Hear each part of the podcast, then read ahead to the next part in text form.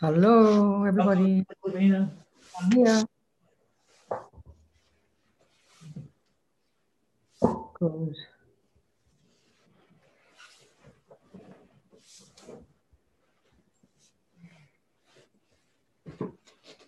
All right.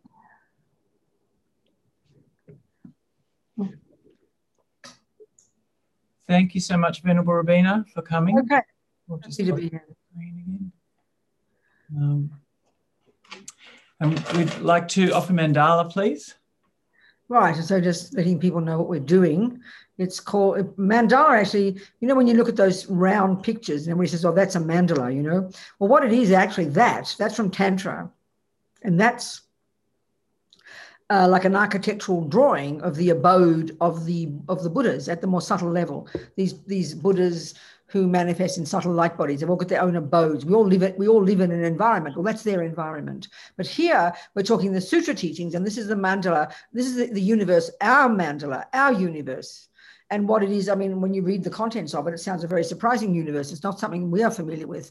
For example, we didn't know, did we? We didn't learn in geography that our sky is blue because it reflects off lapis lazuli. Well, that's what this map, this model says. But we don't know all the contents of that model of the universe, which is Mount Meru in the middle, and the sun and the moon, and the goddesses, and the sacred cows, and Lord knows what, if you don't know that one, don't worry. Just think of all the marvelous things that we know about in our world that are our karmic appearance, and we pile them all up as big as we can, be very creative, and think of offering it all to the Buddha as a request for the teachings. It has great meaning, you know. That's to think as we say these words. Person leads us. Saji mehetop Tramri rabling jin yidegen padi Sangye jing du mikte ua Idro kunam dak. Jing la che pasho Jetsun lama dam pak yenam hi che kui kala en se chu zin trik jita sam pe du jezin ma la zam ge che wahab tu so idam guratna mandalakam. All right, good. Thank you so much, Jason. So now we can set our motivation, as the Lamas would say. We can state our purpose. This next prayer. The first two lines is reminding us of our reliance on the Buddha and his teachings, and then the second two lines stating this marvelous as- altruistic aspiration that we're going to listen to these teachings. The short term is, of course, to learn about impermanence and death so we can help ourselves die well, to get another human rebirth so we can help others die well. But the bigger picture is so we can get enlightened, so we can help all sentient beings. Thinking that's why we're sitting here together. Sangye charang soke chognam la jangchu badu dagni Dagi chönyen gipe sonam ki. Drola penche sangye drupa shok. Sangye charang soke chognam la jangchu badu dagni kyab suchi. Dagi chönyen gipe sonam ki. Drola penche sangi drupa shok. So we're saying until we are enlightened, we will rely upon the Buddha, the Dharma, and the Sangha. And by the and by the virtuous karma we create by listening to these teachings, may we all, each of us, become a Buddha, so we can benefit all the suffering sentient beings. Okay, good, thank you. So, okay, yesterday we went through the first stages of Lama Zopa's book. We talked about the two approaches to being ready for death. One is to live the life in the framework of impermanence, Buddha's simple teachings, the evident fact that everything changes, and how we and looking at how we live in denial of that because our enormous attachment, particularly to ourself and our body. We talked about that, how to prepare to live your life. And that is enough. If you lived your life really well, if you basically, it's like, it's exactly the same as anything. It's not mysterious, you know. You've got a driving test in a month. If you just sit there thinking, oh, what will it be like on the driving test and what will the driver look like and how will it be and how do I stop myself from being nervous and what right, red lights will he go through and where's the left gear, where's the right one, you'll never be prepared for driving tests. How do you prepare for the driving test? It's so evident. It's a joke. You start driving for goodness sake. If you drive every day, whoever the driving test driver is, whatever red light he takes you through, you'll be ready for it. It's so simple. That's the main teaching. That's it. Absolutely the main teaching. Because if you live in virtue, live in goodness, live understand impermanence, know you could die at any moment. And then if you and given that you could die at any moment, because you realize the third point that our teacher gets to point out to us, that the only things at the at the time of death, given the Buddha's view that your mind is the continuity of mental moments, goes back and back and back, given that your mind will go forward, forward, forward, given that uh, that you that everything you think and do and say produces your future, you're in charge, babe given that everything you do that's virtuous, which is an action with body and speech based on a virtue, or an action based on body and speech that refrains from harming, those will sow delicious, wonderful seeds in your bank vault. So that when you when death does come, when you don't know when it'll be, whether it's like you know the point yesterday, whether you're in the you know in a car crash, or whether you just suddenly you know, or whether you're dying slowly, you will be ready for it. It's so logical. Because why we suffer at death, as Rinpoche points out, why so much fear for most people is because you live in denial of that driving test. You don't want to know about the driving test. You can't stand the thought of it. So you just live in denial of it, worrying about it behind, you know. You're going to be a complete mess when you finally go for your driving test. It's just so logical. So, of course, this is the Buddhist view. I mean, if you're not clear about the Buddhist view, you can't force it down your throat. You got to think about it if you want to. You know, you can decide, you're the boss of your life. You can decide to have the materialist view, which means you'll fall into a black hole or you just die. That's up to you or you can have a Christian view, Muslim view, Australian Aboriginal view, whatever you want. It's your choice. We're talking Buddha here. So then, of course, the point is if you want to help people die, that's when you need to understand to navigate the, the, this process itself. That's the skill we need. That's how we can help others. So as I said, the first part of the book talks about, you know, goes through the eight stages of death. We discussed all that very briefly. Then the sutra one about the 12 links, what arises at different periods and you know quite technical when the karmic seed that does determine the future life is triggered and that's the period when they, the mouse or the bird or the dog or your grandma needs you most. We discussed all of this you know we went through these different things and i'm welcoming more questions of course so then we went, we, we went through the, the eight stages. We, then we went through the, roughly speaking, the different things you can do, the different, you know, the, the, all the chapters of what you can do the weeks and months before, which has got all these different chapters, what can see, what can you touch, what can, there's mantras and different mantras to see, different practices to do, different, you know, prayer wheels to touch, blessing strings to touch, mantras on the crown, mantras on the chest, lots of these practical things, millions of these bits of suggestions, all in there, all in, and they're mentioned, and then they're all in the back, numbered one to 87, you know, you can choose. Then, of course, the crucial time is when it gets closer to the time of death. And this is when you're familiar with it yourself. You can start to recognize, you know, when this process starts. We talked about that. And then we talked about the different scenarios when the, by the time you stop breathing, the next lot of chapters are, you know, that's what we generally refer to when they're dead although we know the mind is still there. So the next chapter is what to do if your loved one dies at home, what to do, in, in other words, from the moment the breath stops, what to do. Well, then all these different practices Rinpoche recommends. An ideal scenario, as we said, leave for three days, because it could be up to three days before the subtle mind leaves. Or if you die in hospital or in another environment where you know you might have half an hour if you're lucky. There's just different scenarios there. What to do? Keep your wits about you. Talk about discuss it. That doesn't say this in the book. This is me saying it. You know, you, you discuss in advance with the hospital. You'd like to keep the body as long. How long can I have, please? If if a mummy does die in the middle of the night, don't start doing things. Call me up immediately. Don't touch her. Just let people know the hospitals are very kind and want to help, you know. And then we talked about when the mind does leave the body. We talked about the eight stages, gross consciousness, subtle consciousness, very subtle consciousness. It's described in terms of eight stages, but in total there are 25 different events, you know, through those eight. And then we talked, we read from Lama Zopa's chapter, and this is for those who are practitioners who've received highest yoga tantra initiations, and why death is what the yogis have been waiting for, and how we can all prepare for this.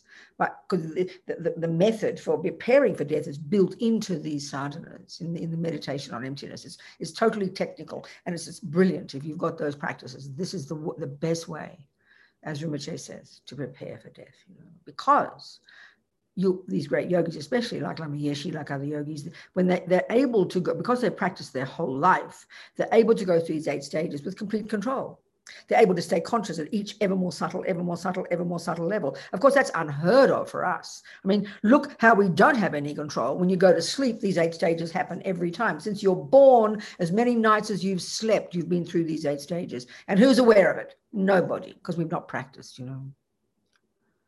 And who's been unconscious? I mean, you, you go to sleep and next minute you wake up eight hours later. No awareness of the process at all. But the great yogis can control this process completely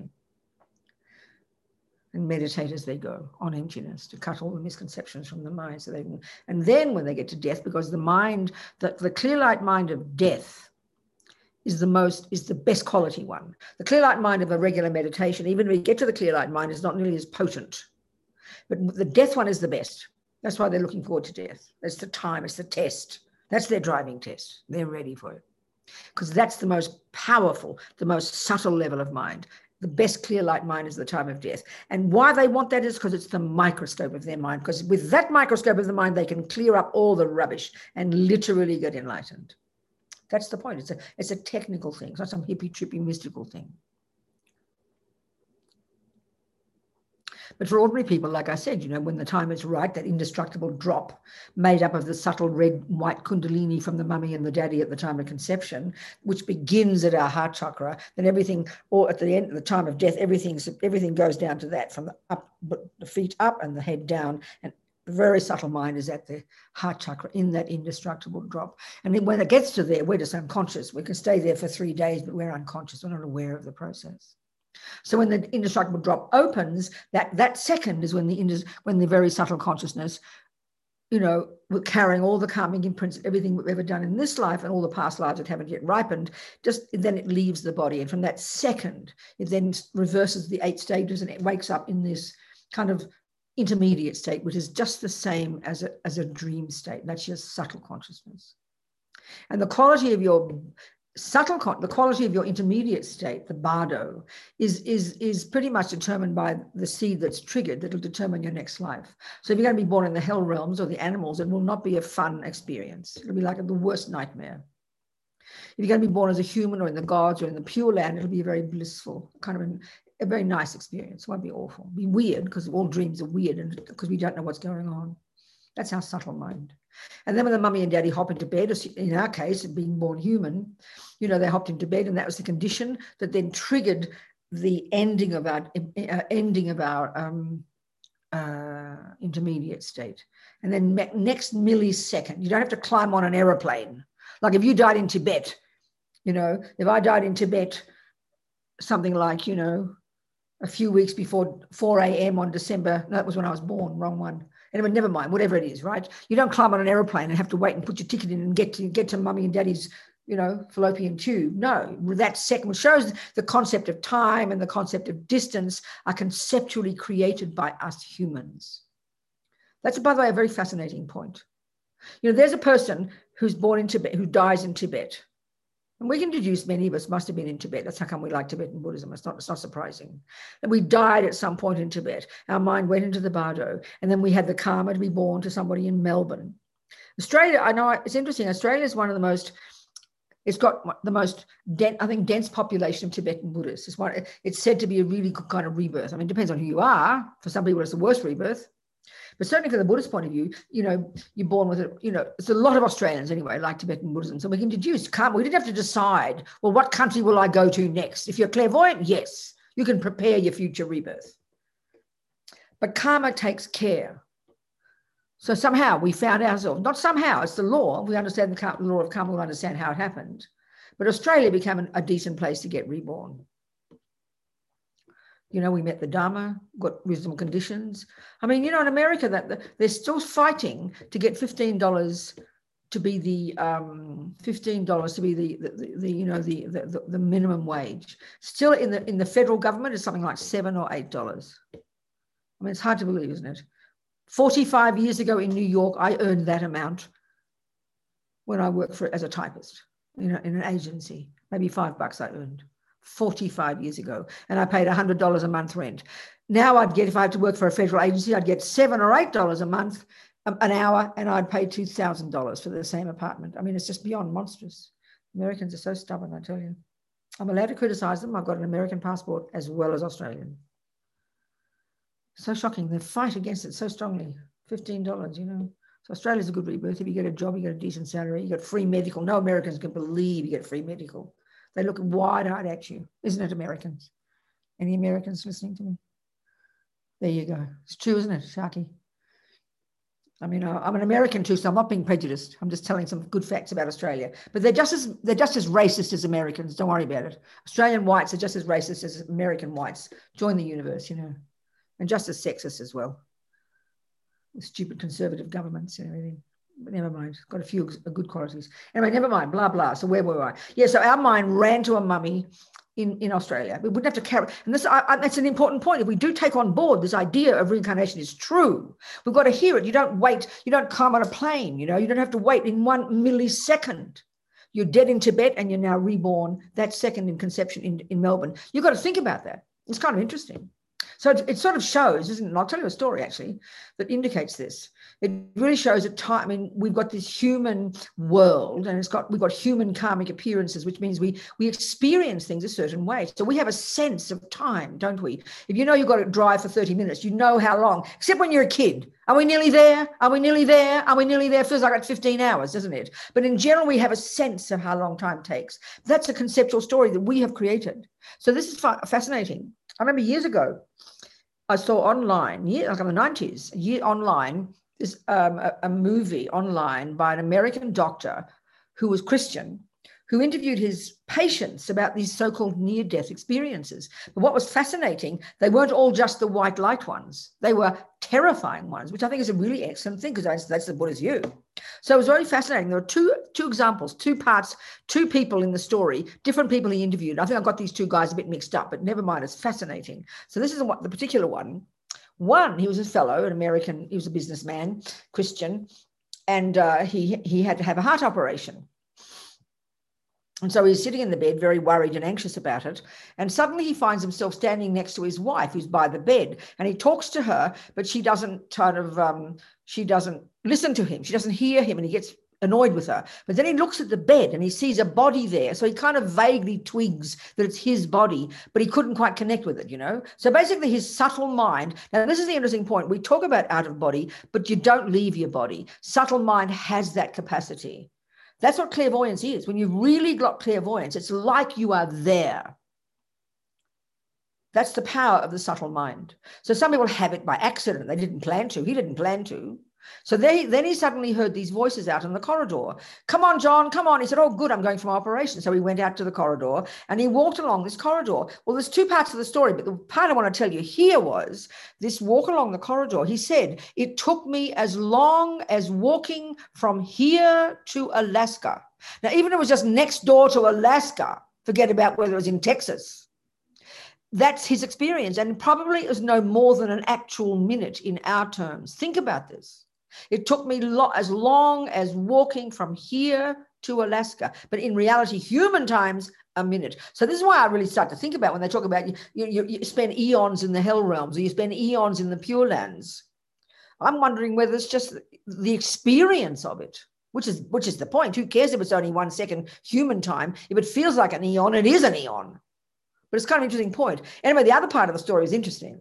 This shows our karmic appearances how due to our own tendencies, our own imprints, our own past karma, we have a certain way of experiencing things. So, okay, he's walking on the corridor, and then suddenly they start being mean to him, ripping his flesh and abusing him. It was an appalling experience. And then they left him, ripped to pieces and devastated, and there was complete darkness. And he said it was the, I forget, something like the, the depth of despair and darkness that he'd never known before. And he didn't know what to do. So he thought, I'd better pray. So he started, Our Father who art in heaven, and he couldn't go any further because he hadn't prayed since he was a little kid. Then he tried, The Lord is my shepherd. He couldn't go any further. And then he just shouted out from his heart, Jesus, help me. And then this white light from way over there, tiny, tiny white light, and it came closer, more brilliant, more radiant. It was Jesus, of course, and he calls it Jesus. Now, you listen to me. Can you imagine if a naked green lady turned up? He would have had a heart attack because he didn't have Buddhist karmic appearances. He had Christian karmic appearances. So this light coming and it became completely blissful. It completely healed his body. He was radiant. He was in full of joy. And of course, he wanted to go with Jesus. And Jesus says, No, you've got to go back and serve me. Well, I mean, he did, and you would. So that's a very interesting experience. I find that very fascinating. That shows karmic appearances. You know, all the people who have out of body experiences or near death experiences, and when they're in their coma and they come back and they tell you all the story, and that many people report hearing voices and someone says, do this and do that. And of course, if you're a Christian, you'd call it God. But if you're a Buddhist, you'd call it Buddha, wouldn't you? It's your karmic appearances and it's the concepts you have. It's not just self existent out there Jesus, you know, we think it's like that. It's how you call it, which is emptiness, really. But the other story was interesting also. This fellow, both of them confessed to being mean to their wives. They both confessed that. This fellow was mean to his wife as well, but he was an alcoholic. And he was suddenly finds himself, you know, dying and he's walking. And this is how they often talk about walking on a corridor, you know, along a corridor, not white light at the other end. Believe me, hell was at the other end. This hideous fire. And all his all his friends who died in the fire, in hell, in their own form. And this is what's interesting. I said yesterday, remember, when you have a vision of a ghost in a house, 15th century ghost, that's how she did look then. She's dead now, but that's the vision you have of her because that's who she was then. So the same here. Believe me, if you're in the middle of a fire, your body ain't looking like your old, you know, your friend with his, you know, with his beer belly and his clothes on. But that's the karmic appearance he had of his friends. And they're all screaming at him, don't come here, don't come, go back, go back. So he went back too, and he he served Jesus as well. Of course you would. I think they're wonderful stories. So it's showing karma,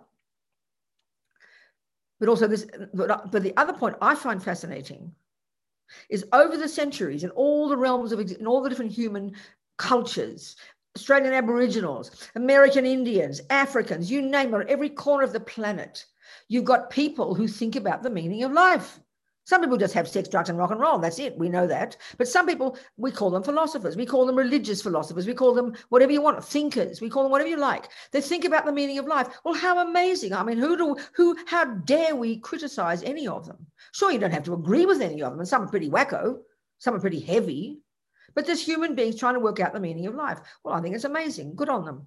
So basically, the world is full of countless different viewpoints about the meaning of life, isn't it? Put it that way. They've all got equal status the scientific ones, the materialist ones, the communist ones, the feminist ones, the Christian ones, the Buddhist ones. They're all different humans coming up with different viewpoints. Well done. So here we're talking Buddhas, okay? Now, what I seem to notice when I listen to different people, like that, that experience right there, this dude saw hell. You read Mr. Dante, that Italian chap. He wrote all about hell. The Muslims talk about hell. The Hindus talk about hell. The Buddhists talk about hell. Well, there's something going on here. Okay, clearly, if you're if you're if you're using your you know your brain and you're looking at a microscope into a brain, you don't see a hell because you're only talking about your gross level of consciousness, which is the materialist view. But as soon as you get to something subtler, these weird things come up. Well, it seems to me that there must be some common ground somewhere that they've observed similar things. I think that's very compelling. You can't just be like the arrogant materialists who say they're all insane and they've all made it up. We're the only intelligent ones, which is what materialists think, which is extremely arrogant. So the, the, difference is, though, of course, their interpretations of how come it's that and what it is. So the Christians would, roughly speaking, say that you know God sends you there and it lasts for eternity. Buddhists would say it's your own karmic appearance. That's that demands we understand emptiness a little bit.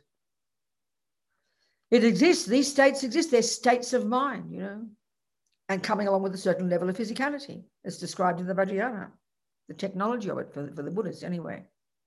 So it's kind of interesting. Don't believe it, don't not believe it, but it's interesting that lots of people all over the planet come up with these views. It's very fascinating. So, of course, the Buddha's view is we created it. No one sent us there. There's no punishment. There's no reward. As Lama Yeshe said, hell is in some place where the devil is waiting, saying, "Ha ha, I'm waiting for Lama Yeshe." No, it's the it's the manifestation of the negative past energy of that suffering sentient being. That's what Lama means by our karmic appearance, you know. It's very fascinating. So anyway, we talked about these different things, but I think again I want to emphasize from yesterday, and I've touched on it a few times, is the difference in the materialist view about when death is, which of course is when the breath stops. And therefore, for us, once the breath has stopped, it doesn't matter what you do in a sense. But this is a hugely important point for the Buddhist one. That's why you leave the body for three days. And that's why, when even when the body is there looking as dead as a doornail, no breath coming, the subtle consciousness can still be there. And like that woman on the operating table, can be aware of it so you treat incredible respect. And that's exactly the same as with, when a person's in a coma. They can be totally conscious. So you treat their room, the hospital room, with peace, quiet, having mantras playing. It's so important because it's, it's, it's, it's, it's acknowledging there is a subtler level of consciousness there. The other point is that you can you can you can um, you can subdue physical pain. You can medicate physical pain amazing, how great. But you cannot medicate mental suffering. And that's why when if a person's freaking out when they're fast, when they're when they're screaming in agony with their physical pain and their mind is too super distressed, not just because of the pain, because of their fear, then you put them, you know, you drug them out, they're going to have nightmarish experiences. So you're not helping their mind at all. That's why to help a person at that time, be steady, be calm, have them hear mantras. You do everything for their mind. Lama Yeshe was a great, a highly evolved yogi, according to Lama Zopa, fully realized, extraordinary being. He got very sick. He had a bad heart. When he was a little boy, he got sick and he had one valve missing or one valve in his heart not work, working. So any Western doctor, allopathic doctor, whoever saw him, allopathic doctor, whatever the word is, said he they couldn't understand why he was still alive. It wouldn't have been possible to survive with only these three. But the power of his own mind, the power of his experiences and his realizations, he kept himself alive. So he died at the age of 49. His heart had grown so strong that it was so big that it was squashing his, uh, his, his, you know, the, the cavity in there. He couldn't breathe properly, even. So he, he, then they start to see the symptom. The symptoms were growing for years. This was in 1983 and he was in India and he was staying in a farmhouse out of Delhi and people were taking care of him. And I remember there's this wonderful letter. I must read it to you, I think. I think I'll read it to you. It's very moving. It's about death. I wish I'd put it in the, in the book now, but I didn't. Let me see if I can find it. It's very moving.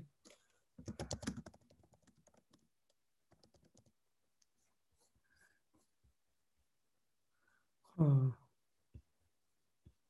can't see it.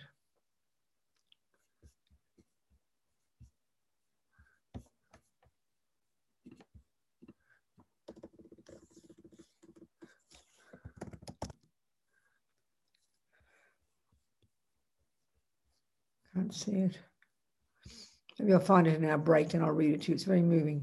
Anyway, Lama's a great yogi. He's complete control of his mind. But the way he talked to his friend, he wrote to his beloved friend, his Dharma brother, you know, and he said it was really just the drugs he had to be on. It was really distressed the mind. So I mean, that's a great yogi can be influenced by the drugs and you can't get your mind clear. So the most important job is to find the, way, you know, navigate the use of the different drugs to help as much as anything to help the person be conscious.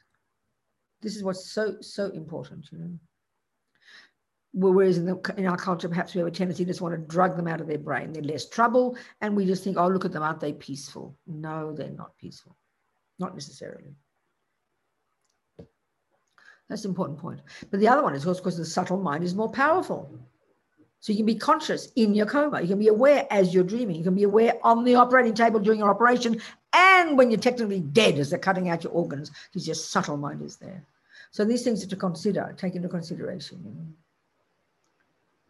Very important. The mouse as well, the monkey as well, the guinea pig as well, the ant, even the ant, the fly, all of them.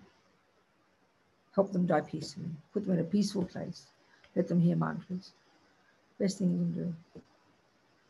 So, okay, so then um, then once the mind has left the body, and I said those very in each of those scenarios, you check if the mind has left by doing these different things, and then if it has left, now the body's finished. You can do what you like with it now, you know.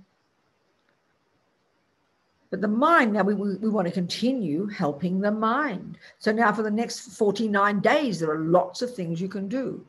Traditionally 49 days, because that's the length in human terms of the time in the bardo at the maximum. It can be a lot shorter, but usually not longer. That's people's experience. So this traditionally you do these practices, or and there's so many things to do, and all of them are for the benefit one of the person who's dead, but also for yourself. You know. Lots and lots of practices you can do. They're all in the book. So one of the things is, for example, the moment the mind has left the body, now you can prepare the body. You don't touch the body till then. Now you can prepare the body for the cremation or the burial. You can decide, you know. So there's different things Rinpoche talks about in the book. He quotes, for example, one of the practices he has all the way through is you put mantras on the body, just like the Catholics with those scapulars we had, you know, on the body you put the touch the body. This has a benefit. So that you can certainly do. And he, he mentions Kirti Tsenshab Rinpoche, one of his lamas from Kham, Eastern Tibet. What they had the, the tradition to do was, you know, when they rolled out they have long rolls of paper with mantras written on them, they would literally wrap the body in rolls and rolls of mantras with the mantras touching the body and then cremate the body like that. There's lots of things you can do like that. Things or, or, you know you touch you certainly have mantras on the body you would um, but uh, but you know they don't have a technical they don't technically have what we call a funeral or, or a memorial. But you know so we got a chapter in there how you do that. Well you'd you'd you know make sure you got the body already and then when you take the body to whatever the place is once you're sure the mind has gone then you can yeah, bring friends together but one of the crucial things for the Buddhist view, of course, is you do you certainly talk about their good qualities and rejoice in their life, which is marvelous for us. That's good for us. But what about for them? Well, you say prayers. You do the King of Prayers, for example, and you even could give a talk about impermanence. Even dare to remind everybody in the audience who's got the hubris of thinking that I'm a living person and there's poor old dead grandma. That honey child, this will be you one day. Nothing wrong with that. It makes it a learning experience. It makes it a teaching not just making us feel relieved that we're not the one in the funeral, you know, in, in, in, in the coffin. But you do things for the person's sake. Everything has to be for the person's sake as well as our own. So then you prepare the body, but then if you're going to have it cremated, you make sure, you know, that you take, no, if you're going to have the body buried, you make sure you keep back a bit of hair or nails some part of the body, just a little bit, because then there's a particular practice that Rinpoche really praises, they all do in the Tibetan monasteries called Jangwa the, the actual practice isn't in the book, but it's referred to. And you go to a, a, a, qualified Lama in a monastery who would do it for you. And that's where they bless the remains. And this is said to be so beneficial. Rinpoche is so optimistic. He's got so many practices that you can do. He even got a section where he says, you know, if, if you, you know, like the, the ideal scenario is before you stop breathing, a virtuous calming seed is triggered and you get a decent human rebirth. You're happy. Now, the next scenario would be, and you know, that you might, that a negative one has been triggered but you can change it from there on. You can change it from there. You can change it in the bardo. You can change it even afterwards, even by doing jangwa. And the, the karma's there. They're in the bardo and they're getting ready to go to the hell realms. But by purifying, by blessing their ashes, by blessing their their um, their remains, you make it a holy object. Even that, Rinpoche says, can help them reverse the karma. He's got so many things, so optimistic about things you can do. never too late, you know. So that's one of the really powerful practices he recommends you do after you've had the funeral and after the body's gone.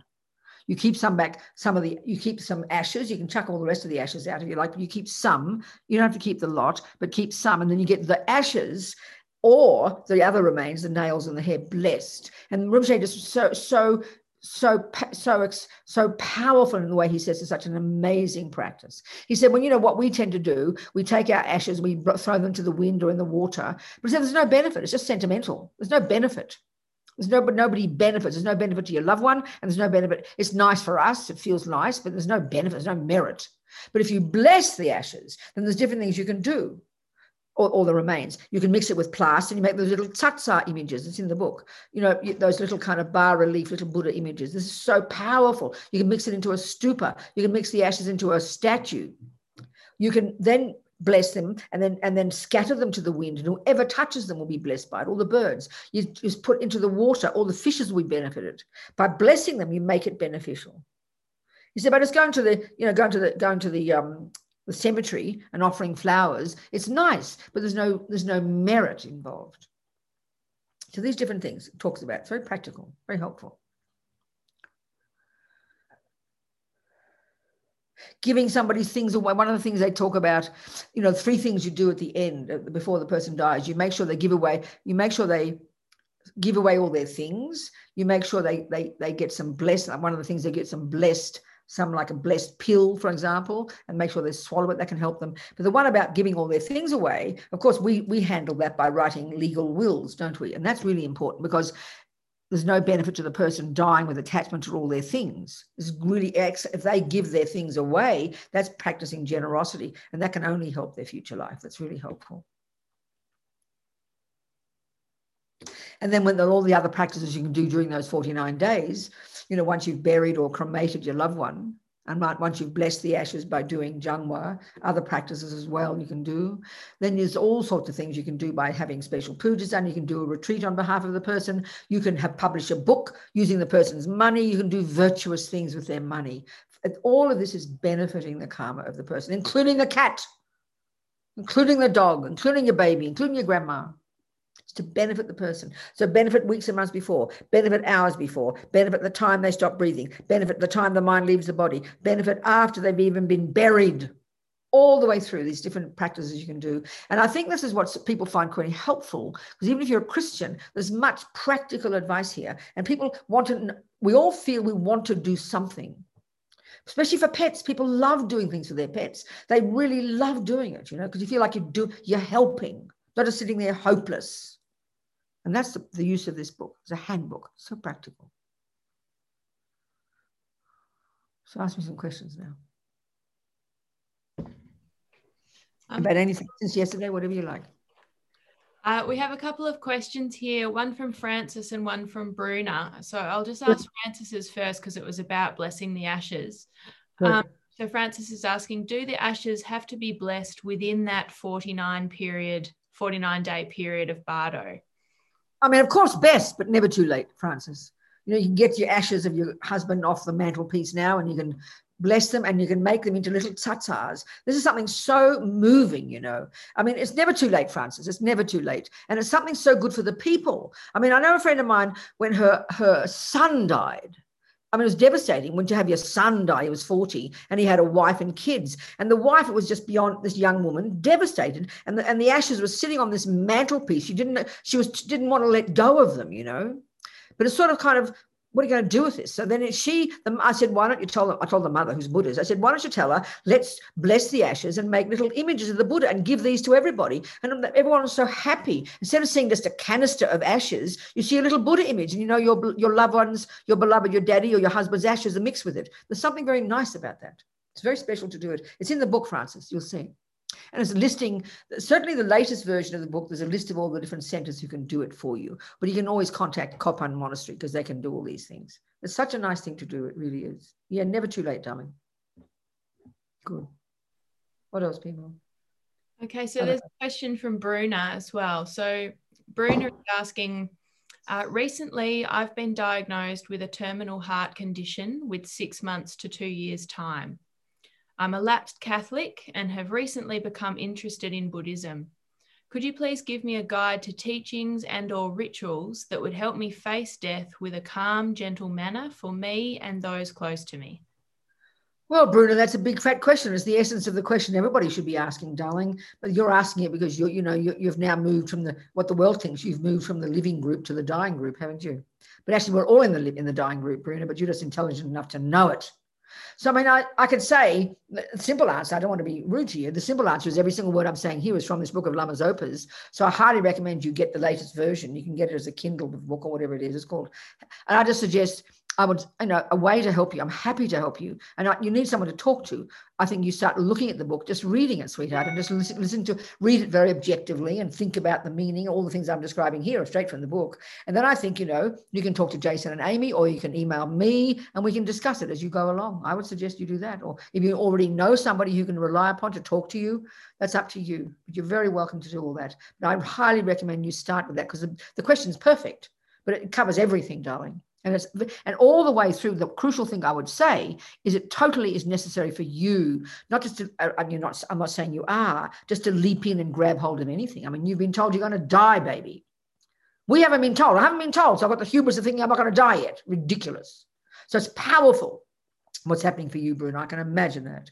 So, sweetheart, read it with a very open mind and keep looking around. If you don't like what you're reading, keep looking, keep checking because you're the boss of this situation, you know. But if, but the point I'm getting at is every single question you ask, eh, according to the Buddhist perspective, if you have confidence in this process, you will get exactly what you want. But I'd even say it for somebody who's a devoted Catholic. They, if they have with great faith in their Catholic upbringing, they will die a happy, peaceful death as well. So it's up to you to find what works for you, sweetheart. That's the key point now. That's the key point for you, Bruna. And you're more than welcome to email me. You don't have to. You can talk to Amy, and talk to Jason, whatever you like, or person you know, but I'm more than happy to kind of navigate it with you. It's up to you, sweetheart. I hope that helps, Bruno. But I'd suggest get this book. It's a good start. Yes? Can I see you here? Let me see you if I can see you. Are you here? Or is that on the note? I'm trying to look for Bruno's name.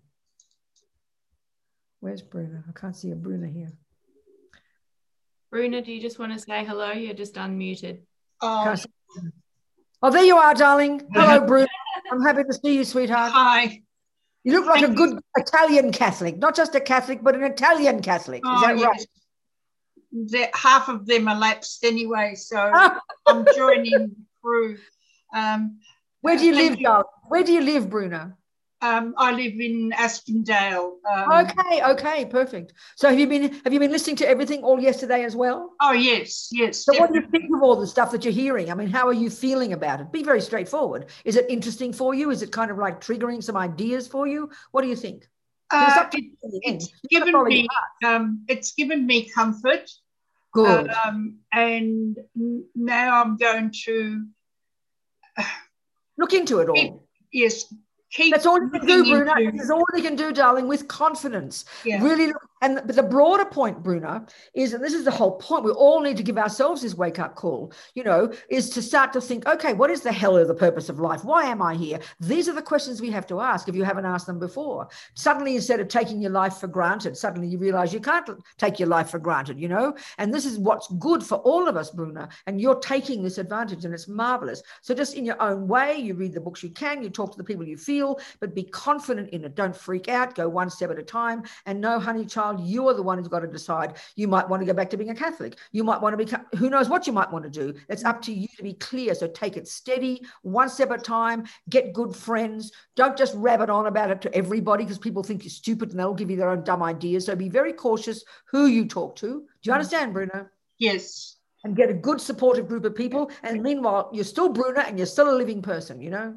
So yes. take it one step at a time, honey. Uh, and you know, as I say there, it's it's for me. I yes. need to do this, but That's right. I also feel that I need to do it for my family. Also, you're absolutely right, darling, and you could be a powerful example. You know, when you read sometimes stories about children who die or people who die, everybody around them is deeply touched by it. That's a very special way to feel, Bruna. So you be like that. Exactly. It's for the sake of everybody. You know, Thank you very much, Robina. All right, sweet. And if you do want my email, you just ask. I'm not saying you should. You do not have to. But ever you want to, you get it from Jason and Amy, and I'm more than happy to be in touch okay. with you. If you want. Thank you. That's very kind of you.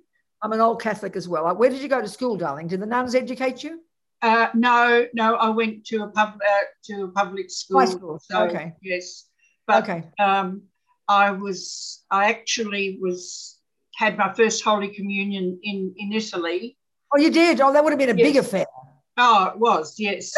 and then came out here and kind of had to do the whole thing all over again because uh, I couldn't speak the language. And oh, oh God, yes, of course.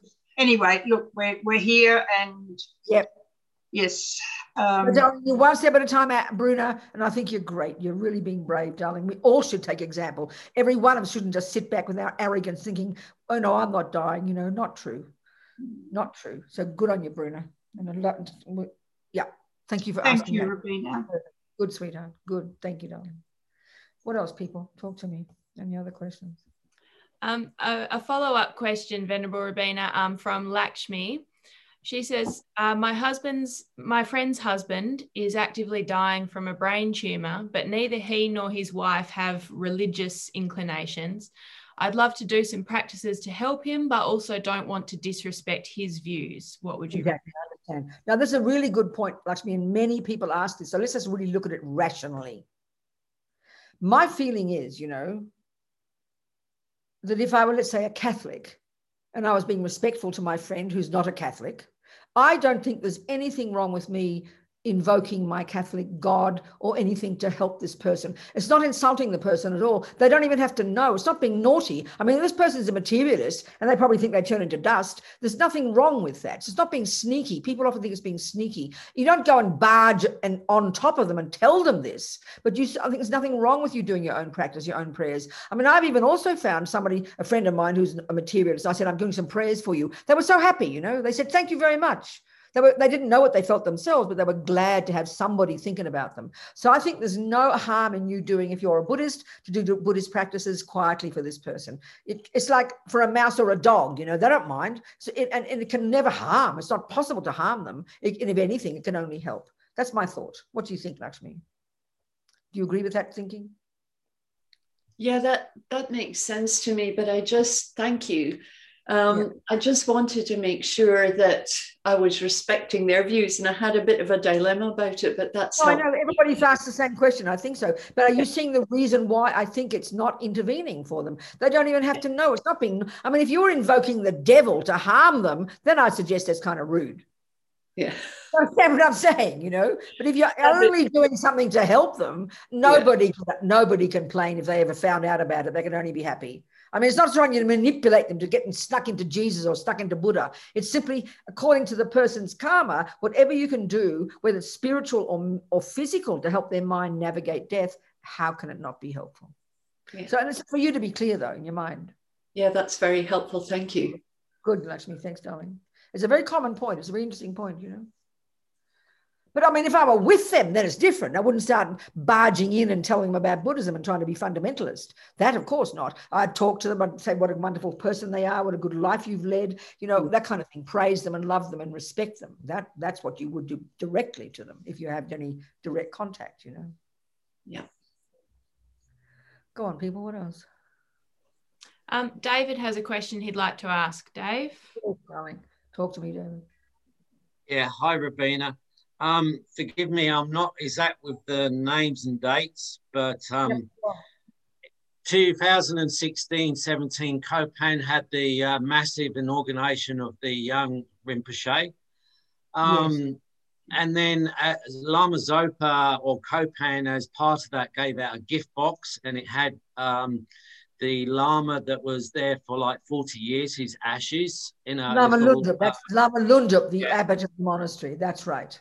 Thank you, thank you. Uh, apologies for not with the names. No um, and I saw the monks wear it, so I've always worn it apart from in the shower. But um, yeah, could what, you tell me what's the point of wearing it? Well, let me you see know. it. I want to see it. Show me to me. I'll see if you're on the speaker. Let me have a look at it. Can it closer to the camera? Oh, it's it's an image. It's it's a, it's a tsatsar. It's a little statue, isn't it? It's, oh, it's the ashes.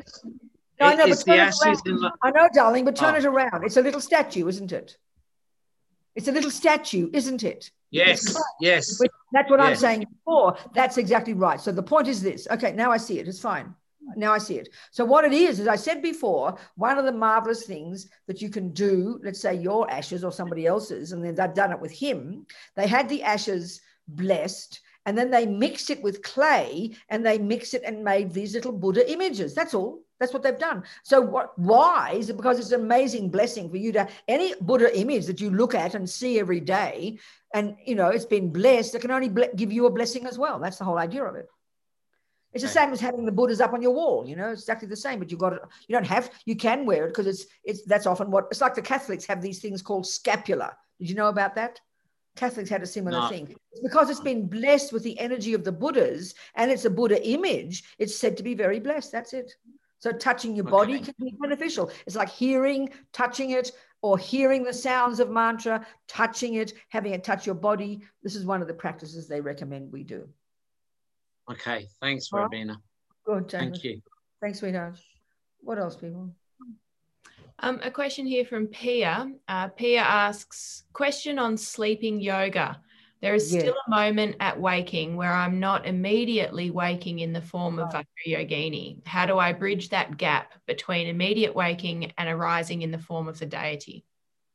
You know, Pierre, I think the only, the long term answer is to do get your single pointed concentration, meditate in the sadhana with the Vajrayogini, as you're saying, it's got all the different stages. But the more you are able to get concentration, and then you you, you know you transform the three stages. The first, you go through the stages of um, what what you would go through if you were dying, but that's what you do when you go to sleep. You've got to get concentration, basically, Pierre. There's no, I mean, you've got to get in charge of the process, and that means you need single point of concentration. So then you practice in your sadhana, going doing all those eleven stages of the Vajrayogini sadhana, as you know, and you go through these stages as you get more sophisticated in your concentration, you will actually go through the stages of death and then you'll manifest as the Dharmakaya at the time you go to sleep. And then when you wake up in the dream, you'll manifest as the as as the as the deities, as the Sambhogakaya. And then when you wake up into life and you'll manifest as Vajrayogini, you've got to, to you fake it till you make it first, but you've got to practice the entire thing, which means getting concentration. There's no shortcut. Okay. You've got to be in charge, in other words, of the entire process. That's what the greatest yogis have got. Were you here yesterday? Were you talking to me? Yes. You, yeah, you. So you heard me say yesterday about death is what the yogis have been. They're completely yeah. in control because they've got their concentration. But if you do your sadhana perfectly, like Lama Zopa says, and you go through those different stages of transforming each of the different bodies, then it'll be programmed in your mind, honey. And when you die, you'll be able to do it. It'll be brilliant, you know. Okay. Yeah, I think I'm still in my fake it till you make it stage. And that's darling. And this is, I mean, fake it till you make it is called practice. Yeah. No complaints, you know. Just keep doing it every day, sweetheart. Perfect. Perfect. You've got, you've got your sadhana. It's perfect. You've got your method, you know. It's great. Yeah. Thanks, Pia. Thanks, darling. What else, people? Anything? There's no more questions in the chat at the moment, but if anyone else wanted to ask, um, you can go ahead and ask a question. Okay. So no more. Look, I'll just unmute myself for a quick one. Okay. Yes, darling. Hi. Hi, darling. Okay. Uh, just this applies to both Australia and to the US. There is a living will possibility.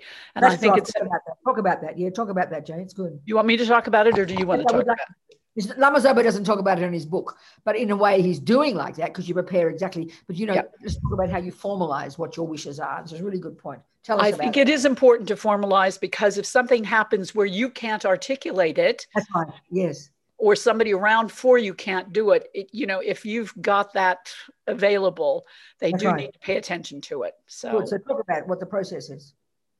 Sorry? Explain it to people. Some people don't know what it means. I didn't know what it meant until someone told me. An advanced care directive or living will is where you specify how you want your end of life care to, to be and you would also put in there uh, issues around your health. I do or do not want to be have comfort care for uh, my issues, which would mean if I put down comfort care, that cues them in, you want to be highly medicated. If I say I don't want it, it gives them uh, some idea about what you're actually wanting.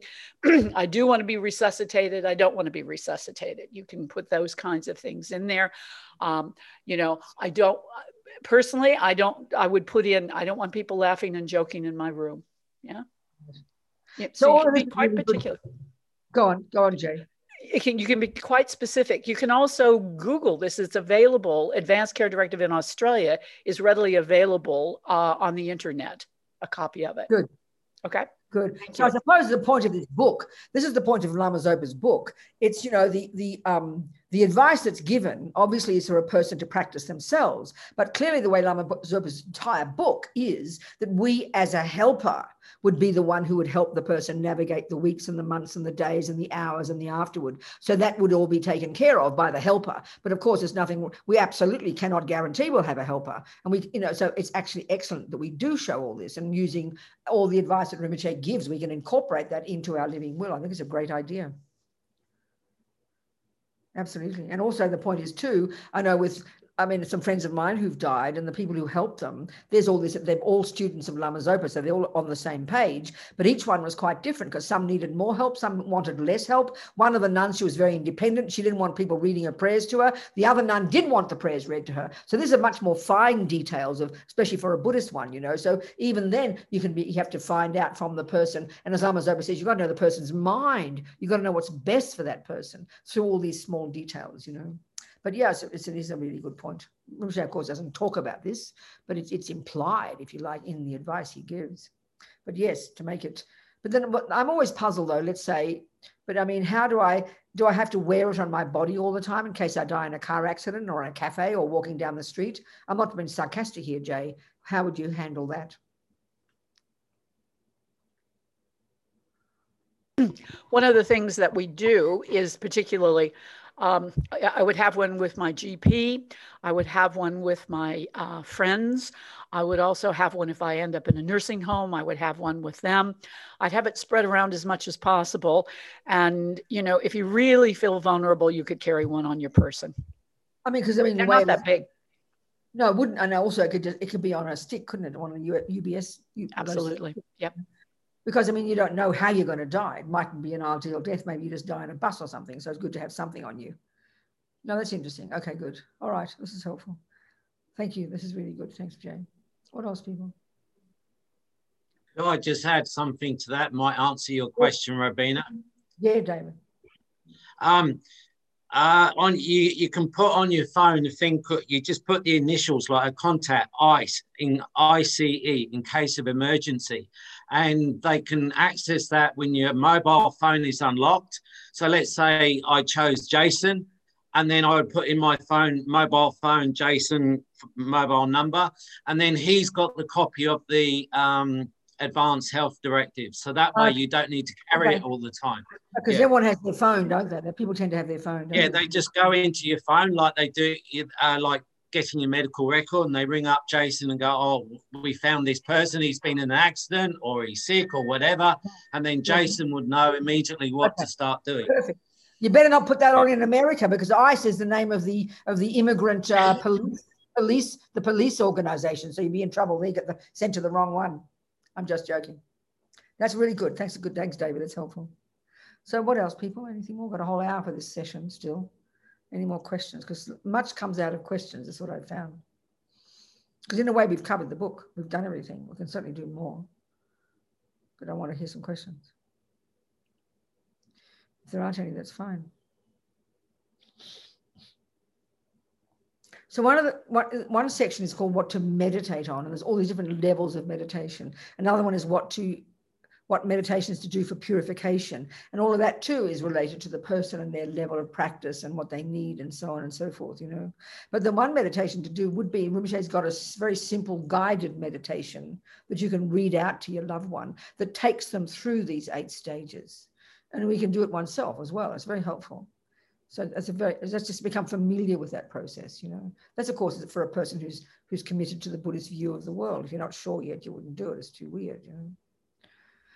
There's so many present, there's so many, um, so many uh, good meditation, so many kinds of meditations that you could easily guide. That would either that you know because many of them are ones you need to guide for the person, and this is something very consoling for some people, just to have you reading out these lovely meditations or reading out certain prayers, you know so important because when you're dying and when you're sick, you might you can't hold your mind very strong, isn't it? And have a person that you love and trust. But that's the other person. That's the point as well. All of this advice in Rinpoche's book is is is addressed to the person who's in charge of the process. You're you've got to be the boss. If, like I said yesterday, if you're if you're just a sister who who who who has about the fifth fifth option to make decisions, you, you there's nothing much you can do. You know, like just now, Lakshmi mentioned somebody somebody of a friend is dying. So you're not the one who makes all the decisions. So if you are the one who makes the decisions, it's a really powerful job to do, you know. So you've got to know the person well. They've got to really like you. I mean, they've got to like you. If they can't stand you, well, keep out of their way, please. Don't force it. Or don't be like, um, this is so funny. One husband, one man, Buddhists, they were Buddhists, and the husband and the wife were Buddhists, and the wife was sick and dying. And the husband was so fanatic, he'd wake her up every two hours and make her do her prayers. I mean, the poor woman was exhausted. Leave the woman alone, for God's sake. Do her prayers for her. Give her a break, you know. You've got to be so gentle with people because, I mean, when you're dying, your mind is so fragile, so sensitive. That was awful, I thought. Or do all that horrible thing like have fights but that's the point I was saying before when you have the Buddhist view that even if they're unconscious, even in a coma, it's so important to make it still peaceful and quiet for the whole three days when the mind, the gross mind has ceased, the subtle mind is still there. It's like a shrine room.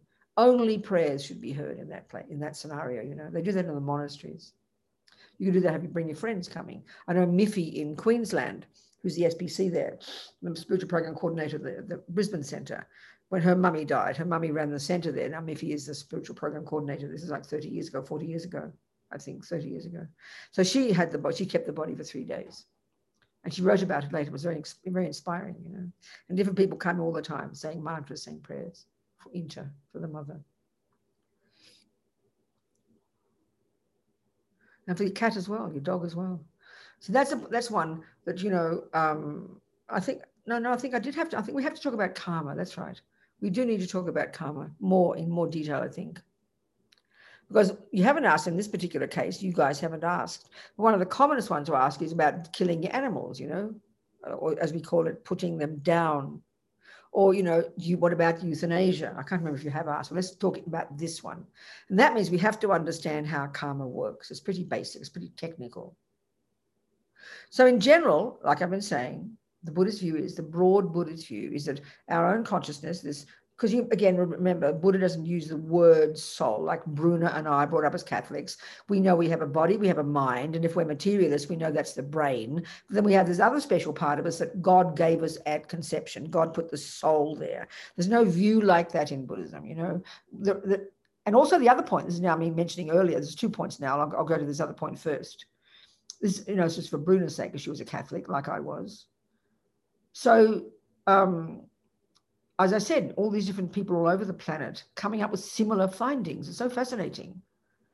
So the point is, interestingly, in Buddhism, you hear, oh, Buddha doesn't believe in God, we'll say. So we sort of think he must be a communist or something. No, he's not a materialist at all. Buddha still asserts something not, I'll go into the other business later. Buddha still asserts something not physical, but he doesn't call it a soul. He calls it consciousness or mind. These words are synonymous. But the point for Buddhism is that the word mind or consciousness refers, first of all, to all the gross thoughts, all the concepts, the thoughts up in the head, the brain aspect, all the feelings, emotions, unconscious, subconscious, instinct, intuition, even what you think of as like your spirit or your soul, this more subtle level. So it's not that Buddha's not saying there's not something there. He is, but he doesn't use that word soul as a separate thing that comes from God. That's the view that's fundamentally different. He says we've all got a consciousness. And as I'm describing, when we go through the death process, it goes from the gross to the subtle to the very subtle. And the very subtle level of consciousness, we know when any of us die, that very subtle consciousness, that's what the Christians would call the soul, basically. It will carry on you know? But no it's that's just subtle consciousness for the buddhist view. And it happens to be the repository of all the karmic imprints of everything you've ever said and done and thought. You know is just a natural process for the buddhist view this view of karma. It's not some kind of thing like punishment or reward and then there's a judgment day and you get punished and sent to hell and you get rewarded and sent to heaven. There's no view like that. Your mind is programmed with your own actions of body, speech, and mind. So you produce your own future life. It's a pretty interesting concept. So this doesn't mean. So then, where do you think? So then you think, well, you know, if you've come from being a Catholic and you say you're not an, an atheist, then what, what's the function of Buddha? Well, that's the point. It's very interesting. So Buddha also has the term superior being. Now, you know, I interestingly, this is now for Bruna, in Melbourne a few years ago, I went to on convent. I mean, it's not. It's, it's in. It's not. It's in the same. It's in the southeast part of Melbourne. It was in Glen Iris. It's one of the the Sacred Heart nuns. I know you didn't go to the nuns, Bruna, but I went to the Sacred Heart nuns, and so did Pia. Pia in Sydney went to the same nuns. We're both old girls. They call themselves. Old, we called ourselves the old girls. Sacred Sacred Heart old girls. Me and Pia. So anyway, Bruna, I went to. You know, I went to this Catholic convent what was I saying now? Oh, that's right. I gave a talk. So a friend of mine, I, I go to the, I still go to the um the the reunions. I'm now very soon going to go to my 70th reunion. Not 70th. That can't be right. Six. No, no. 60th maybe. I'm 76. So what does that mean? Maybe the 60th. I left school when I was 16. That's right, 60th. That'll be this year, I think, if I'm in Melbourne. Maybe next year. I can't remember. Anyway, the point is, the point is, I, they asked me to give this talk at the Melbourne University, which is in Fitzroy. So I had a 20 minute slot to talk about something, this Buddhist nun, right, at this Catholic conference. And I, even the morning I arro- arrived, Bruna, I didn't know, and Pia, I didn't know what to talk about. So I looked up the dictionary, literally, for the definition of God. And then I thought, that's interesting. So the definition of God, God, this as they say in Christian, this energy that pervades the universe, that knows everything, that sees everything, has infinite compassion, has infinite power, and is the creator of the universe. Well, the first part of that definition, Buddhism agrees. That's called a Buddha all knowing, all compassionate, all wise, pervades the universe. But the difference is the Christians say that energy creates the rest of the world and is the first cause. The Buddha says, no, you don't need a first cause. Your mind goes back and back, and you you become a Buddha. Everybody can become a superior being. Everybody can become totally enlightened. That's the major difference, Bruna, between God and Buddha. Can you hear that point, Bruna? You hear me? It's an interesting point, you know. And some people, even some Christians, like that idea. It's kind of curious. They're not shocked by it, you know. Because if you were to say to a devoted Catholic, you can become God, that's too shocking. That is a very shocking concept. But you can see that similar. I mean, Pia's got some experience even from Islam as well. And if you look at the more esoteric Catholics and Christians and the more esoteric Muslims and the more esoteric Buddhists, they all agree. I mean, I know Dalai Lama one time he, he's got these catholic priest friends and he and i know he, he has these wonderful meetings with them and they, and they all have such a way of, of communicating. In fact i remember one time one story i've got. In 1982 lama yeshe invited the dalai lama to europe to our different centers there and lama was the most outrageous person and he's very radical. So he invited 10 of us five girls and five boys to be security guards for the Dalai Lama. Can you imagine? And I was one of the girls. I felt I'd won the lottery. I couldn't believe it, you know. It was in 1982. So he made us all get dressed up in little uniforms. And this is so curious, Pia. I don't know how you got girls dressed in Sydney. At our, she went to Sydney one, I went to the Melbourne one. But we had, you know, in our school, we had um, tartan skirts, yellow blouse, and a maroon twin set. Well, you know, Lama Yeshe made us get dressed up like that. We had this, the five girls had this little uniform. I was a nun, but he made us wear lay clothes. So I, my friend, my friend Susanna in, in Milan, we began in Italy. So I, she took me shopping for these lovely knee length, nice maroon leather boots. I wore lipstick. I had hair then. I was still a nun, but I thought I would look like a lady, you know. I had nice lipstick and I had this nice little maroon jacket, this yellow blouse, and a nice little tartan skirt. I looked like a Sacre Coeur girl, Pia. It was so funny. So we traveled around with a Dalai Lama, five men and five girls. And the five boys were dressed up, they're all Swiss, it's kind of ironic, Swiss guards, and they wore grey slacks, um, navy jackets and maroon tie and a white shirt. We looked all really proper. But I'd also wore lipstick. So every time, because I had hair, so every time Lama Yeshe saw me, he would laugh because I was a nun. He said, Oh, I think I like you better like that, he said was very funny, you know. So anyway, we traveled around with the Dalai Lama. It was amazing. So both in Spain on the aeroplanes at his hotel, you know, these I remember that all the local um, governments would always send, you know, the local police as respectful. And so in Pisa, we got a big center in Brunei in Pisa and uh, near Pisa, 50 kilometers away. And so the, the, the local co- cops in Pisa Uh, we have a center, a big center there. And the Dalai Lama was there for about 10 days or a big, about 700 people. And then they sent the local terrorist squad cops, these young 27 year old Italian boys, you know, with their machine gun over their shoulders. And they were guarding the house. And there were these hippie looking Western guards, including a girl. Can you imagine? I mean, I was 40 or something, whatever.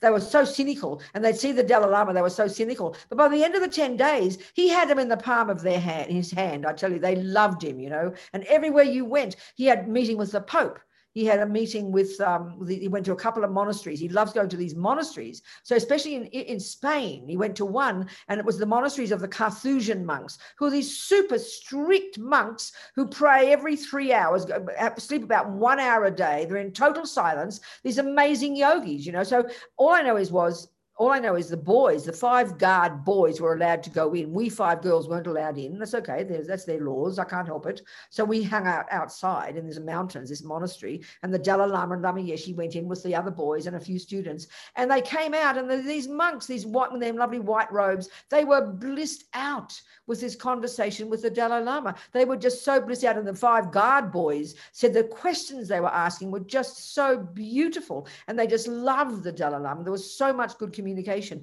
about the more esoteric things. And there's so much, it was just blissful to see them, you know. And I've seen this so many times. The Dalai Lama was invited back in 1992, I think, in London. He had a very close Catholic monk friend. And this priest, a priest in one of the local parishes in London, he invited the Dalai Lama to give a teaching on the Gospels. So these Catholics, I read about it in the local Catholic paper And they said these Catholics who went to this teaching, a five day teaching by the Dalai Lama about the Gospels, they were in tears hearing their own teachings from this Buddhist monk. They were blown out by it. So, you know, when you look at it from that point of view, there's so much similarity. And that's the Dalai Lama's expertise. He brings everybody together. He makes sure, you know, that there's, there's common ground. He does it with the scientists. He does it with all the, the, the, you know, the philosophy. He's amazing. And it was just so moving to see this. And this is why I'm saying there's so many things. Me from being an old Catholic, Bruna, I mean, I went to Catholic convent until I was 15. I went to mass till I was 19. I was completely in love with God. I went to, I loved Our Lady and the saints. I wanted to be a, I wanted to be a nun. Okay, I was the naughtiest girl in the school, but inside me, I loved God and I loved going to my Catholic convent, even though the nuns were really strict. So there's, so, I mean, for me, then I became a hippie, then I kind of became a radical lefty and a communist and a feminist. Then I came back to Buddha, up to something spiritual again when I was like 31. And it was just so much, there was so much familiarity for me, you know, in my way of interpreting it, so much familiarity.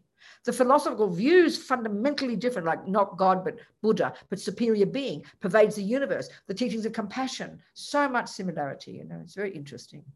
I wanted to say that point. So the other point I wanted to say which I've now forgotten.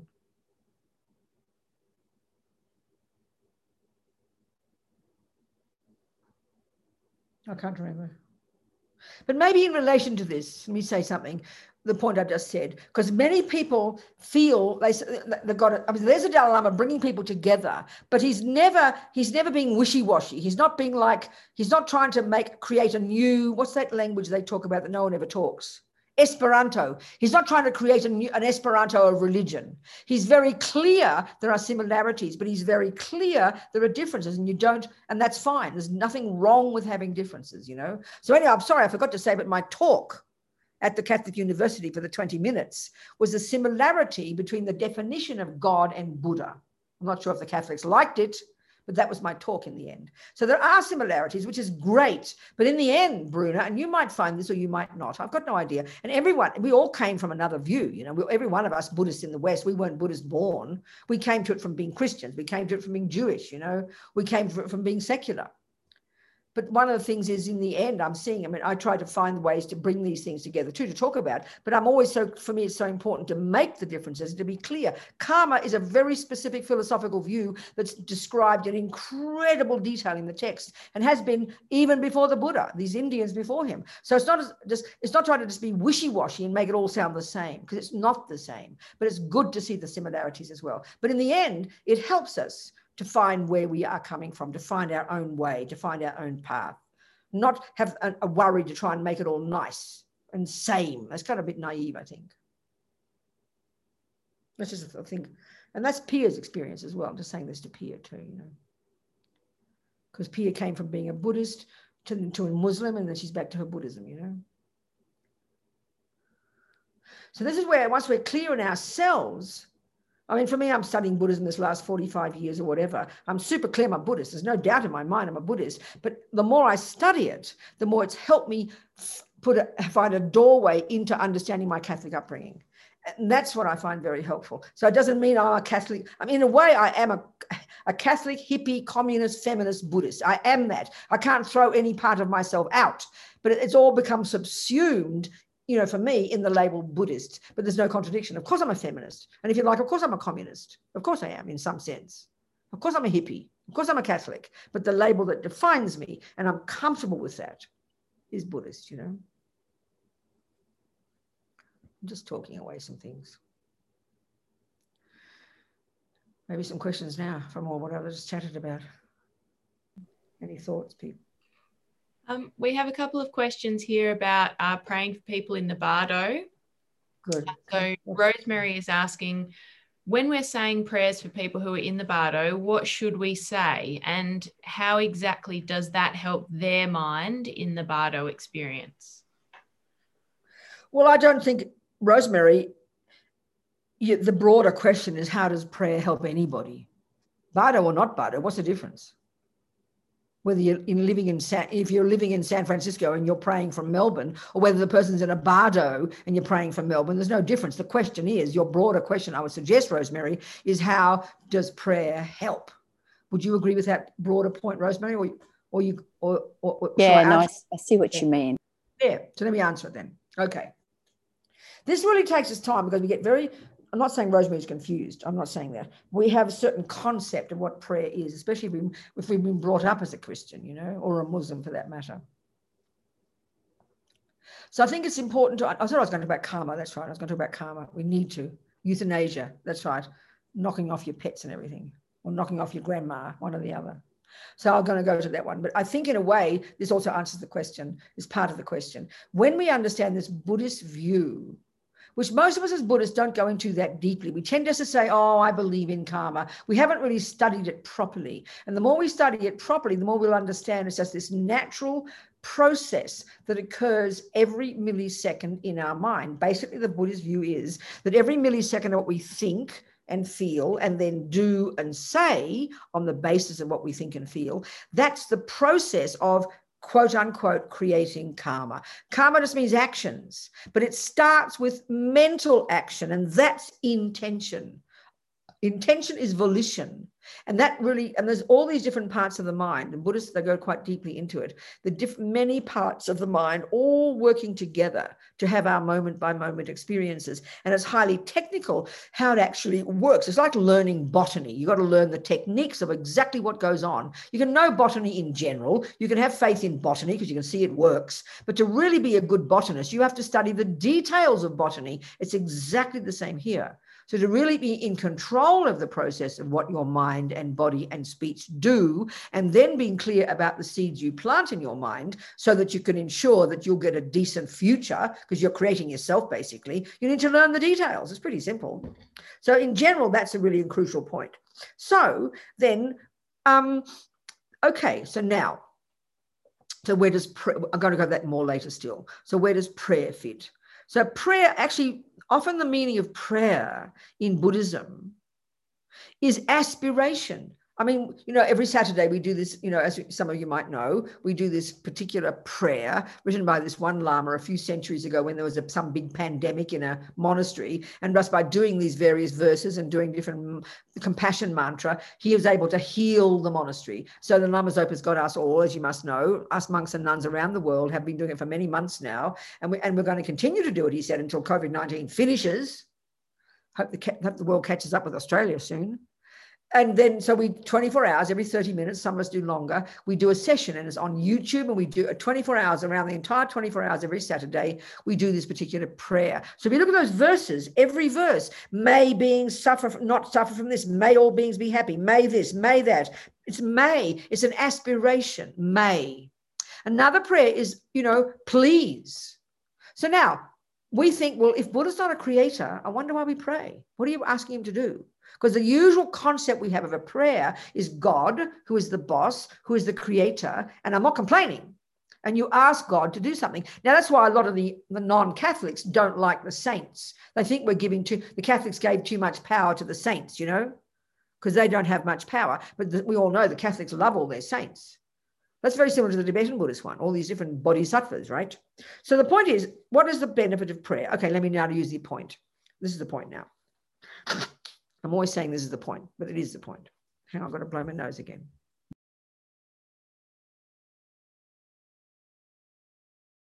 Okay, so so there's Rosemary, who's decided she wants to become a Buddha. And what drives her to become a Buddha is her incredible compassion for sentient beings. So the analogy would be Rosemary's decided to become a doctor. And what drives Rosemary to become a doctor is because she's got incredible compassion for suffering sentient beings. That's a good analogy, Rosemary. Okay. So now, what you're doing every second when you're working on those bodies and you're cutting up and learning about anatomy and you're learning about these diseases and you're and all the time every day you wake up you're motivated by the thought i'm going to learn all these things so i can become a buddha or become a doctor. So now become let's say you become the best doctor on the whole planet.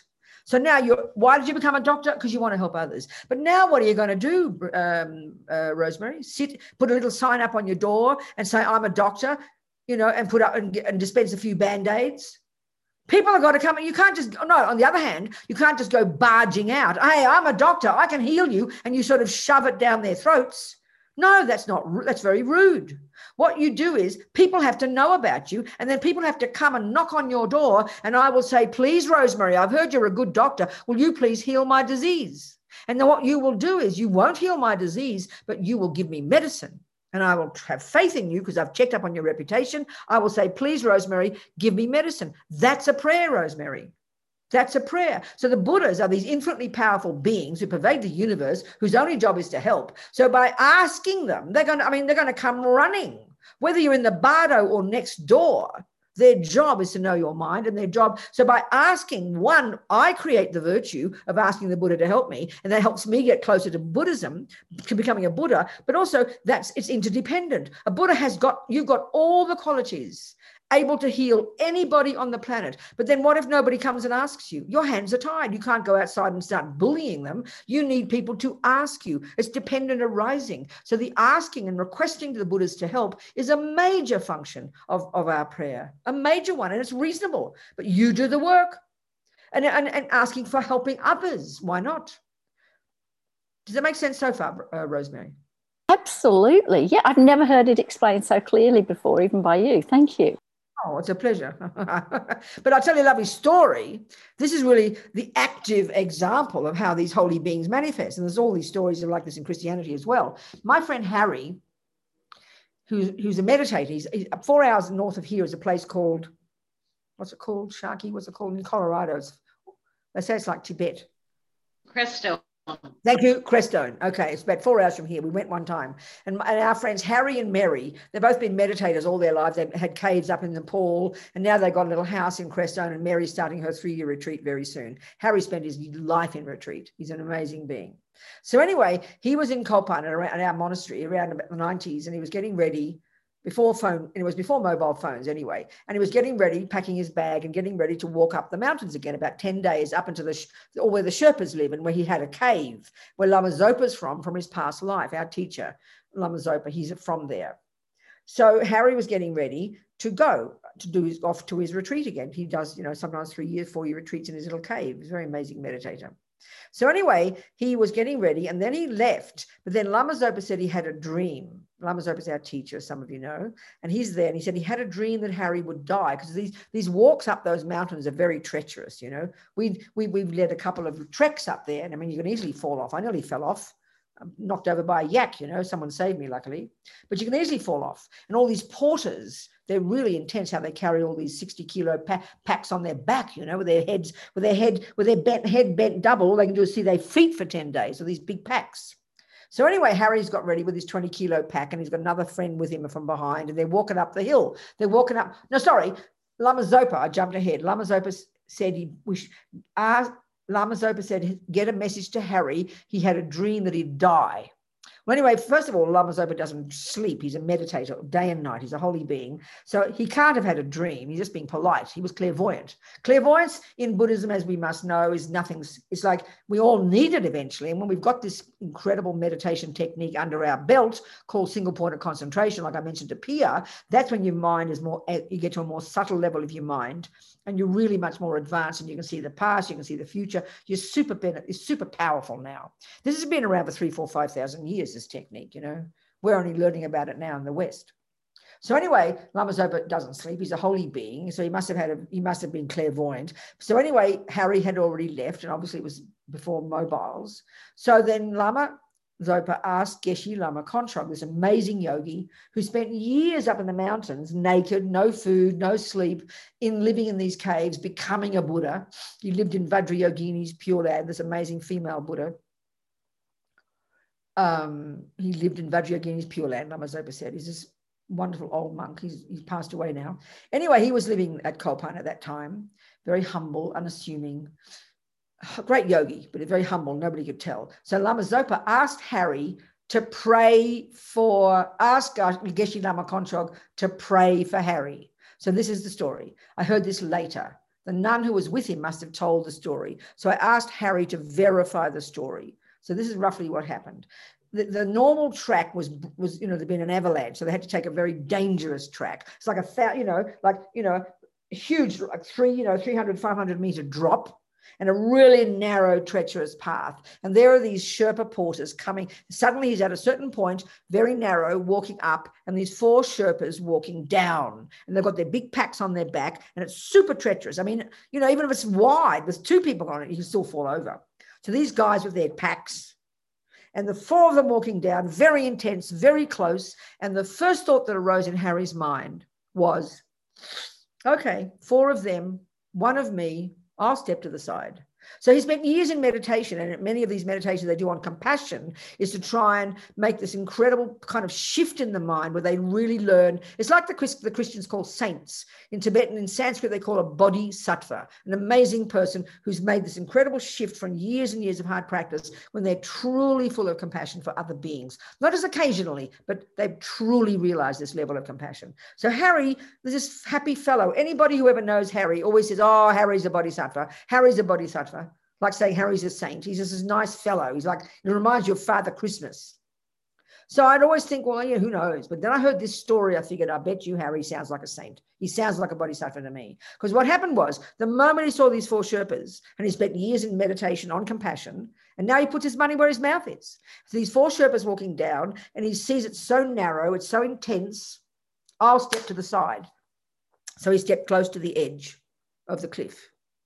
Then the next thought he had, he said, if they knock me, I won't hold on. This is not, he's not being a drama queen. He's just quietly in his own mind. Now, think about this. If you hadn't done years and years of meditation, years and years of serious spiritual practice, you wouldn't just naturally do that. You'd have a panic attack and you'd lean against the cliff and hope they don't all fall off, you know. So then they knocked him by accident, of course. The whole thing happened so quickly. And then he said this He said, My feet were on the ground. I was falling. My pack was pulling me.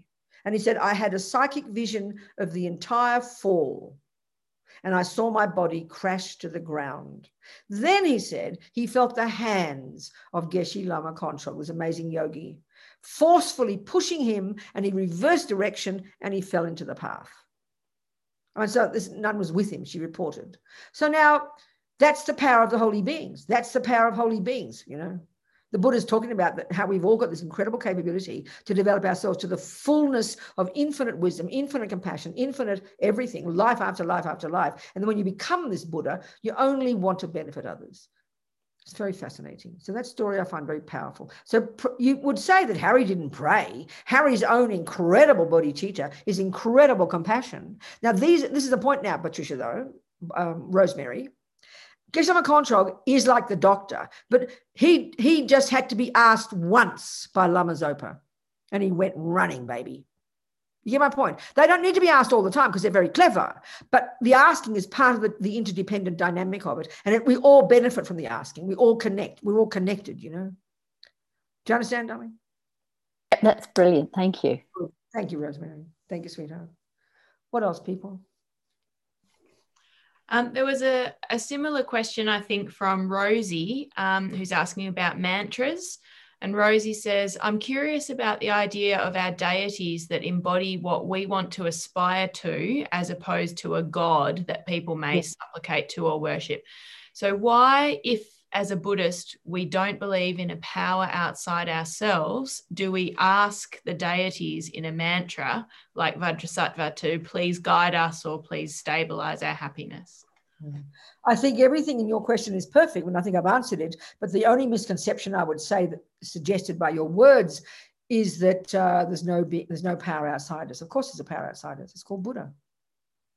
Of course, there's a power outside us. A person, in other words, you know, it's like saying just because you become a musician you become Buddha. That's like saying your music teacher is no power outside you. There's a music teacher outside you, darling. And how do you become a music teacher? How to become a musician yourself by asking a music teacher. How do I how do I become a Buddha? By having Buddhas outside there. There are billions of beings who become Buddha. Their job is to go around the universe benefiting people. They never stop, but they're not creators. That's the misconception. Thank you. So you're throwing the baby out with the bathwater by assuming if there's no creator, there's no one, there's no outside power. Of course, there's an outside power. It's a, I mean, if you're in grade five music and you're grade ten teacher, that's an outside power, baby. But you're going to get to grade ten as well, and then you become the outside power for someone else. But you've got to do the work. Mm. The only reason you have a teacher is so that you can become that yourself. The function of a Buddha is definitely outside of millions of people have become Buddhas. So does that help, Trish? I'm not sure. What do you think? Was it Trish who asked her?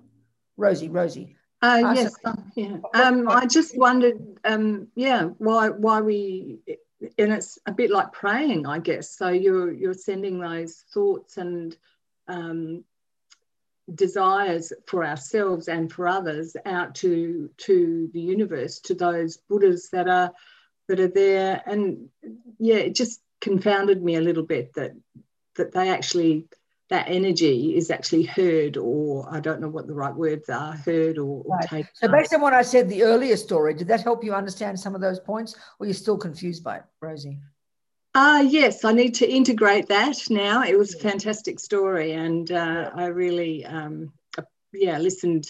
Okay, but another thing, Rosie, I know when I first started wanting a spiritual path again after I'd been an old radical lefty, that was back in the 70s, and I heard about transcendental meditation. So I did TM, right? And I remember that even for a while, I remember reading, and they even say that now. If you can, if more than what is it, 1% or 10% or 3% or something of people all in the same place, all doing particular prayers and mantras, that shifts the energy in that place. So, Rosie, I think this is something we can all see. I mean, keep it real simple. If you're in a group of 10, you, you're in a group of 10 people, and those 10 people are feeling friendly and loving and kind, don't you say, isn't there a lovely feeling in the room? Wouldn't you say that? Absolutely, yes. Now look, look what happens when they start fighting, Rosie. Yes. But it's fairly obvious. If you've got a group of people all angry in a certain neighborhood, it's gonna you're gonna have a bad vibes everywhere. It's going to impact upon everybody. And this is the meaning of interdependence. Everything is dependent on something else. Nothing exists in isolation.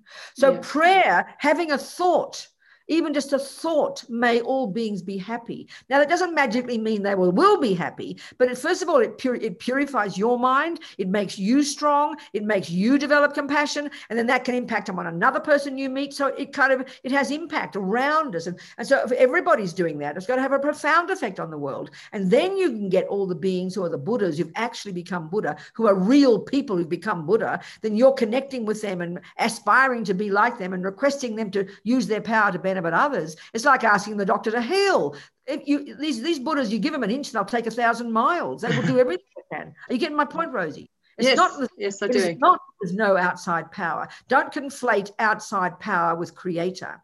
There's no creator, but there's plenty of outside power, baby. They're called yeah. Buddhas and Bodhisattvas and holy beings. Do you understand, darling? Yes, I do. I do. And thank you for that. That's cleared Good. that up for me beautifully. I'm very happy. Thank you, thank Rosie. You. That's a very common point, both your point and Rosemary's. It's very interesting. And I think that's the point. as soon as we hear the, because we we assume that prayer is only to a creator. That's the that's quite a puzzle for us to think why. And then we assume that the function of prayer and the function of creator are fairly set in stone. So as soon as you hear Buddha's not a creator, we then think he's a you know he's a communist. You don't, why would you do prayer then? Because we assume so. It's a it's a misconception about what prayer is, and it's a misconception, even as Rosie put it, of an external power. The world is full of external beings, good and bad power, you know. Yeah, it's a good point. What else? Um, just one final one on the, the Harry story and prayer. So Catherine's asking, so if Lama Zopa intervened on Harry's behalf, does that then mean that Harry must have prayed for Lama Zopa to take care of him and keep him from danger? I would say there's no question. It's much more intricate and more nuanced than that, but essentially, yes. Because, but the key point I would say it's like this. First of all, Lama Zopa has the power himself to do this. But somehow they're all kind of they're all kind of playing their role. They're all like playing in a movie, and they're all playing out their own role. I mean, Lama Zopa Rinpoche is as powerful, if not more powerful, than Geshe Lama Konchog. But somehow it just different karmic connections with different things. It's just kind of curious, you know. So and even the fact that Lama Zopa asked Geshe Lama Konchog, it showed it was something externalized. If Harry had just said, oh, Lama Zopa, you know, if Lama Zopa, let's say, said nothing, and I'm thinking out loud now, if Lama Zopa with his clairvoyance can see that Harry would die. So he could easily have done exactly that job himself, but he put it out there and he said, please ask Geshe Lama Konchog to pray. And then who turns up for Harry is Geshe Lama Konchog. Now, if Lama Zopa turned up, you wouldn't believe Harry. But this is almost like helping you believe it's true because we know that Lama Zopa asked Geshe Lama Konchog. So there you go. So he popped up, you know. So in a way, it's they're all working together to help sentient beings in a way. It's one way I want to say it. But the other one is Harry, the main cause for Harry to be helped is his own incredible practice, his own incredible compassion without a second thought to want to give his happily give his life for somebody else, you know. That was one of the powerful catalysts that caused Geshe Konchog to be there. That's this is one that's a bit hard to understand because we tend to think, well, surely Geshe-la Konchog would help anybody. It's not if you have to deserve it first. It's more that you've got to create the cause to be helped. Anyway, I don't know if I'm explaining things clearly here. But they're all, all working together. Harry's a major part of it. He's got a strong communication with Lama Zopa, no question. He's also got a strong communication with Geshe-la Konchog, no question. Both of them have the power. I mean, even the lowest level bodhisattva, and there are 10 stages. From the time you realized emptiness, and then you start on your path, the next stages of your path to Buddhahood, you go through these 10 different stages, can take many lifetimes. But even the first level of these great bodhisattvas, these great saints, they can already, they're already capable of manifesting their mind in a hundred different bodies simultaneously. So this is only really able to be understood if we study in more detail the Vajrayana teachings, the more esoteric teachings, because they describe the way things exist and all the subtle energies, and it's quite fascinating. But even the lowest level bodhisattva has the ability to manifest their mind in at least a hundred forms simultaneously to benefit sentient beings, you know. And they increase that power as they get all the way to Buddhahood. So it's all it's a, it's a, it's a big interdependent scenario we're involved in, basically, you know. Anyway, I hope that helps. I'm not sure. Well, I'm always shortchanging you, and I think I have to stop again. I think we've got enough now. Two hours is so long, especially when I talk three times the pace of most people. I've always told you that, haven't I? That Miffy proved it one year. She invited three of us nuns. I always quote this story, it's so stupid in Brisbane 30 years ago. She invited three of us nuns from Chenrezig Institute to come down to Brisbane to give us 90 minute talk on three Tuesdays. Then they, then they transcribed our teachings. And the other two nuns took eight pages and mine were 24. So it's probably about, for me, it's about nine o'clock at night already. So you've had three and a half hours already, you people. So I can Venerable, I can verify that as well because when I put the videos up on YouTube, I put little chapters points in there, and it's amazing how many words can come out in three seconds. That's what I discovered last night. He's keeping notes of all the topics as we go, and I'm looking and thinking, how do we cover all of that in four minutes? Yeah. so there's a maybe. I mean, anyway, I know it's very funny. This is very funny. It's true. It's really true. We're very fortunate because that means we pack it in. Yeah. I know, but I keep thinking if I am I getting older, I'd slow down, but I haven't yet. You know, maybe I'm going to give up on slowing down. Anyway, never mind you people. So we'll, we'll cut a bit early. 20